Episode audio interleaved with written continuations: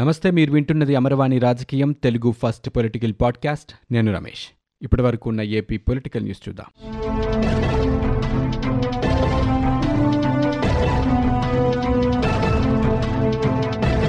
వైకాపా నుంచి జనసేనలో చేరిన ఎమ్మెల్సీ వంశీకృష్ణ యాదవ్ సీఎం జగన్మోహన్ రెడ్డికి 11 పేజీల లేఖ రాశారు.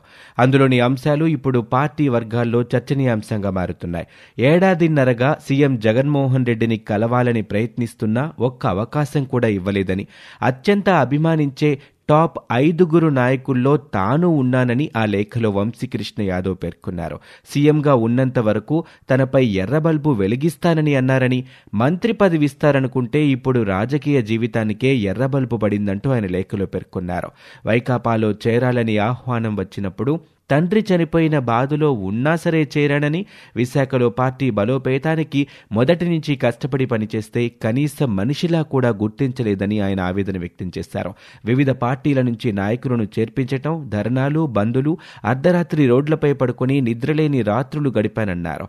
ఇప్పుడు ఇంత చిన్న చూపు చూస్తారని, ఇన్ని ఇబ్బందులు పెడతారని అనుకోలేదని పేర్కొన్నారు. జైల్లో ఉండి పార్టీ కష్టంలో ఉన్నప్పుడు తాను అండగా ఉన్నానని, అధికారంలోకి వచ్చాక నమ్మక ద్రోహం చేసి ఆత్మగౌరవాన్ని దెబ్బకొట్టి ఘోరంగా అవమానించారని సీఎం జగన్మోహన్ రెడ్డిని ఉద్దేశిస్తూ ఆయన లేఖలో పేర్కొన్నారు. విశాఖ వచ్చినప్పుడల్లా తమ ఇంటికొస్తే అన్నగా భావించారని, అలాంటి కుటుంబాన్నే ఎన్నో ఇబ్బందులు పెట్టారంటూ లేఖలో వంశీకృష్ణ యాదవ్ పేర్కొన్నారు. వైకాపా అరాచక పాలనలో రాష్ట్రంలో బాధపడని వారు లేరని, ఇబ్బంది పడని వర్గమూ లేదని, ప్రతి ఇంటికి వెళ్లి ప్రతి ఒక్కరితో మాట్లాడి వారి కష్టాలు తెలుసుకుని ధైర్యం చెప్పండని, ముఖ్యమంత్రి జగన్ ప్రభుత్వ వైఫల్యాలను అందరికీ వివరిస్తూ రాబోయే టీడీపీ జనసేన ప్రభుత్వం అండగా నిలుస్తుందని భరోసా ఇవ్వండంటూ జనసేన పార్టీ అధ్యక్షుడు పవన్ కళ్యాణ్ పార్టీ శ్రేణులను సూచించారు. కాకినాడలో 3 రోజుల పర్యటనలో భాగంగా తొలి రోజు కాకినాడ పార్లమెంటు నియోజకవర్గ పరిధిలో 7 అసెంబ్లీ నియోజకవర్గాల జనసేన ఇన్ఛార్జీలతో అంతర్గతంగా ముఖాముఖి నిర్వహించి మాట్లాడారు. క్షేత్రస్థాయి పరిస్థితులు, బలం, జనసేన నాయకుల పనితీరు, ఎలాంటి కార్యాచరణతో పనిచేయాలి, ప్రభుత్వంపై ఉన్న వ్యతిరేకతను ప్రజల్లోకి ఎలా తీసుకువెళ్లాలి లాంటి అంశాలపై చర్చించారు. ఎన్నికలకు 100 రోజుల గడువు ఉన్నందున క్షేత్రస్థాయిలో ఇంటింటికి వెళ్లి విజయం కోసం పనిచేసేలా దిశానిర్దేశం చేశారు. మాజీ క్రికెటర్ అంబటి రాయుడు వైకాపాలో చేరారు. గుంటూరు తాడేపల్లిలో ముఖ్యమంత్రి క్యాంపు కార్యాలయంలో సీఎం జగన్మోహన్ రెడ్డిని ఆయన కలిశారు. ముఖ్యమంత్రి ఆయనకు కండువా కప్పి పార్టీలోకి ఆహ్వానించారు. గుంటూరు లోక్సభ నియోజకవర్గ అభ్యర్థిగా రాయుడిని దాదాపు ఖరారు చేసినట్లుగా తెలుస్తోంది. గత 6 నెలల నుంచి రాయుడు గుంటూరు లోక్సభ నియోజకవర్గ పరిధిలో క్షేత్రస్థాయిలో పర్యటిస్తున్నారు. అనేక కార్యక్రమాల్లోనూ పాల్గొంటున్నారు. దీంతో ఆయనకు లోక్సభ స్థానం కేటాయించనున్నట్లు కొంతకాలంగా వైకాపాలోనూ చర్చ జరుగుతోంది. రాయుడు సీఎం సమక్షంలో వైకాపాలో చేరిన కార్యక్రమంలో ఉపముఖ్యమంత్రి నారాయణ స్వామి, వైకాపా లోక్సభా పక్ష నేత పెదరెడ్డి మిదుల్రెడ్డి ఉన్నారు. ప్రతిపక్ష నేతగా సీఎం జగన్ ఇచ్చిన 730 హామీల్లో అమలు చేసింది కేవలం 109 మాత్రమేనని తెలుగుదేశం పార్టీ నేతలు ధ్వజమెత్తారు. అధికారంలోకి వచ్చాక కేవలం 15% హామీలనే నెరవేర్చి 85% హామీలను విస్మరించడం వంచన కాదా అంటూ నిలదీశారు. పాదయాత్రలో ఇచ్చిన రాష్ట్ర స్థాయి హామీల్లో నెరవేర్చింది ఒక్కటేనంటూ ఆరోపించారు.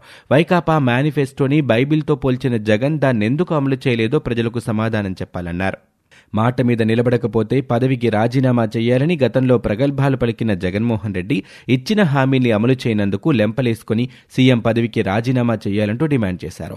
మంగళగిరిలోని తెలుగుదేశం పార్టీ కేంద్ర కార్యాలయంలో నవరత్నాలు, మేనిఫెస్టో, జగన్ రెడ్డి పాదయాత్ర హామీల అమలులో 85% ఫెయిల్, నవరత్నాలు నవమోసాలయ్యాయి పేరుతో రూపొందించిన 152 పేజీల పుస్తకాన్ని ఆ పార్టీ రాష్ట్ర అధ్యక్షుడు అచ్చెన్నాయుడు ఇతర నేతలతో కలిసి ఆవిష్కరించారు. మద్యపాన నిషేధం, 5 ఏళ్లలో 25 లక్షల ఇళ్ల నిర్మాణం, సాగునీటి ప్రాజెక్టుల పూర్తి, అమ్మఒడి, ఆరోగ్యశ్రీ సహా వివిధ వర్గాలు, రాష్ట్ర, జిల్లా, నియోజకవర్గాల వారీగా వైఎస్ జగన్ ఇచ్చిన హామీలు, వాటి అమలు తీరుని ఈ పుస్తకంలో సమగ్రంగా వివరించామని అచ్చెన్నాయుడు చెప్పారు. 99.5% హామీల్ని అమలు చేసినట్లు జగన్, ఆయన మీడియా, వైకాపా నాయకులు అబద్దాలు చెబుతున్నారంటూ మండిపడ్డారు.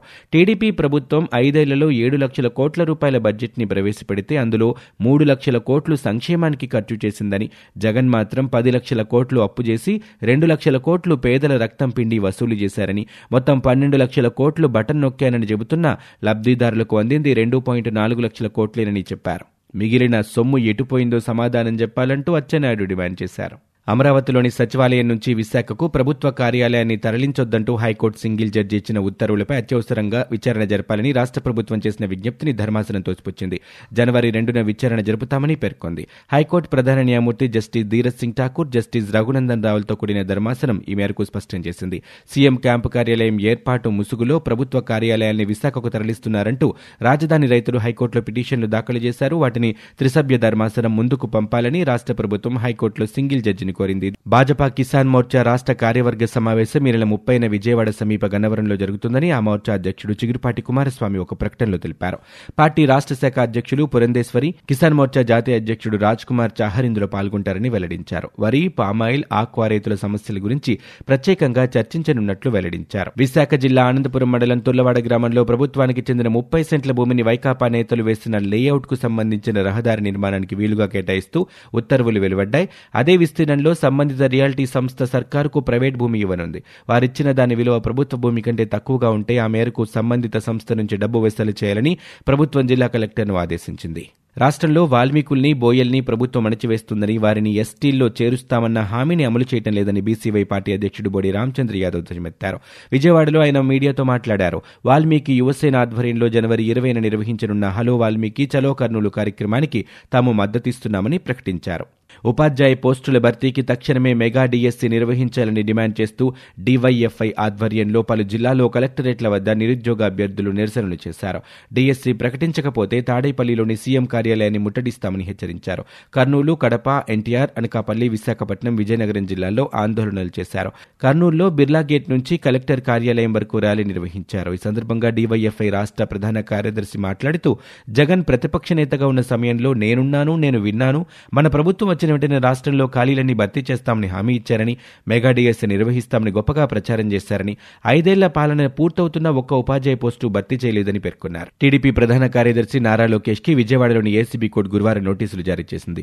సిఆర్పీసీ సెక్షన్ 41A నిబంధనల్ని ఉల్లంఘించారన్న కారణంతో లోకేష్ పై అరెస్టు ఉత్తర్వులు జారీ చేయాలంటూ అభ్యర్థిస్తూ విజయవాడ ఏసీబీ కోర్టులో సిఐడి ఇటీవల పిటిషన్ దాఖలు చేసింది. రింగ్ రోడ్డు కేసులో లోకేష్ నిందితుడిగా ఉన్నారని, తాము జారీ చేసిన 41A నోటీసులో పేర్కొన్న షరతులకు లోబడి వ్యవహరించడంలో ఆయన విఫలమయ్యారంటూ కోర్టుకు తెలిపింది. ఆరోగ్యశ్రీ కింద కొత్త కేసుల్ని శుక్రవారం నుంచి చూడకూడదన్న నిర్ణయం అమలుని మరో 15 రోజులు తాత్కాలికంగా వాయిదా వేసినట్లు Andhra Pradesh specialty hospital association ASHA ప్రకటించింది. చికిత్సకు సంబంధించిన ప్యాకేజీ ధరల పెంపు అంశాన్ని తప్పకుండా పరిశీలిస్తామని ప్రభుత్వం పునరుద్ఘాటించడంతో ఈ మేరకు నిర్ణయం తీసుకున్నారు. మంగళగిరిలోని వైద్య ఆరోగ్య శాఖ ప్రధాన కార్యాలయంలో ఆశా ప్రతినిధులతో ప్రత్యేక ప్రధాన కార్యదర్శి కృష్ణబాబు, ఆరోగ్యశ్రీ ట్రస్టు సీఈఓ బాలాజీ చర్చించారు. గత సమావేశంలో పేర్కొన్న విధంగా ఈ నెలాఖరులోగా మరో 500 కోట్ల రూపాయలు చెల్లించేందుకు ప్రభుత్వం చర్యలు తీసుకుంటుందని అధికారులు ప్రతినిధులకు తెలిపారు. ప్రభుత్వ వైద్య కళాశాలలో పనిచేసే వైద్యులకి రాష్ట్ర ప్రభుత్వం మౌలిక సదుపాయాలు కల్పించడం లేదని ఏపీ ప్రభుత్వ వైద్యుల సంఘం రాష్ట్ర అధ్యక్షుడు డాక్టర్ జయదీర్ ఆవేదన వ్యక్తం చేశారు. పీహెచ్సీలు, గిరిజన ప్రాంతాల్లోని వైద్యులు క్వార్టర్లు శిథిలావస్థలో ఉన్నాయని పేర్కొన్నారు. ఏపీ ప్రభుత్వ వైద్యుల సంఘం రాష్ట్ర అధ్యక్షుడిగా ఆయన ఏకగ్రీవంగా ఎన్నికయ్యారు. ఈ సందర్భంగా విజయవాడలో ఐఎంఏ రాష్ట్ర అధ్యక్షుడు డాక్టర్ జేసీ నాయుడుతో కలిసి విలేకరులతో మాట్లాడారు. దేశంలో ఎన్నో గొప్ప పుస్తక ప్రదర్శనలు నేటికి దిగ్విజయంగా కొనసాగుతున్నాయంటే పాఠకుల ఆదరణే కారణమని, పాఠకాసక్తి పెరగటం వల్లే పుస్తక ప్రదర్శనలు ఏటేటా పెరుగుతున్నాయని, విజ్ఞానవంత సమాజాన్ని సృష్టించడంలో పుస్తకాలే కీలకమని ప్రముఖ రచయిత కేంద్ర సాహిత్య అకాడమీ అధ్యక్షుడు మాధవ్ కౌశిక్ పేర్కొన్నారు. 34వ విజయవాడ పుస్తక మహోత్సవాన్ని ఆయన ఘనంగా ప్రారంభించి మాట్లాడారు. ప్రస్తుతం స్మార్ట్ ప్రపంచంలో పుస్తక పఠనానికి అవకాశాలు పెరిగాయని, ఒక్క మొబైల్ ఫోన్లోనే మొత్తం గ్రంథాలయాలు ఉంటున్నాయని ఆయన పేర్కొన్నారు. గత ఏడాదితో పోలిస్తే 2023లో నేరాల శాతం తగ్గిందని రాష్ట్ర డీజీపీ రాజేంద్రనాథ్ రెడ్డి అన్నారు.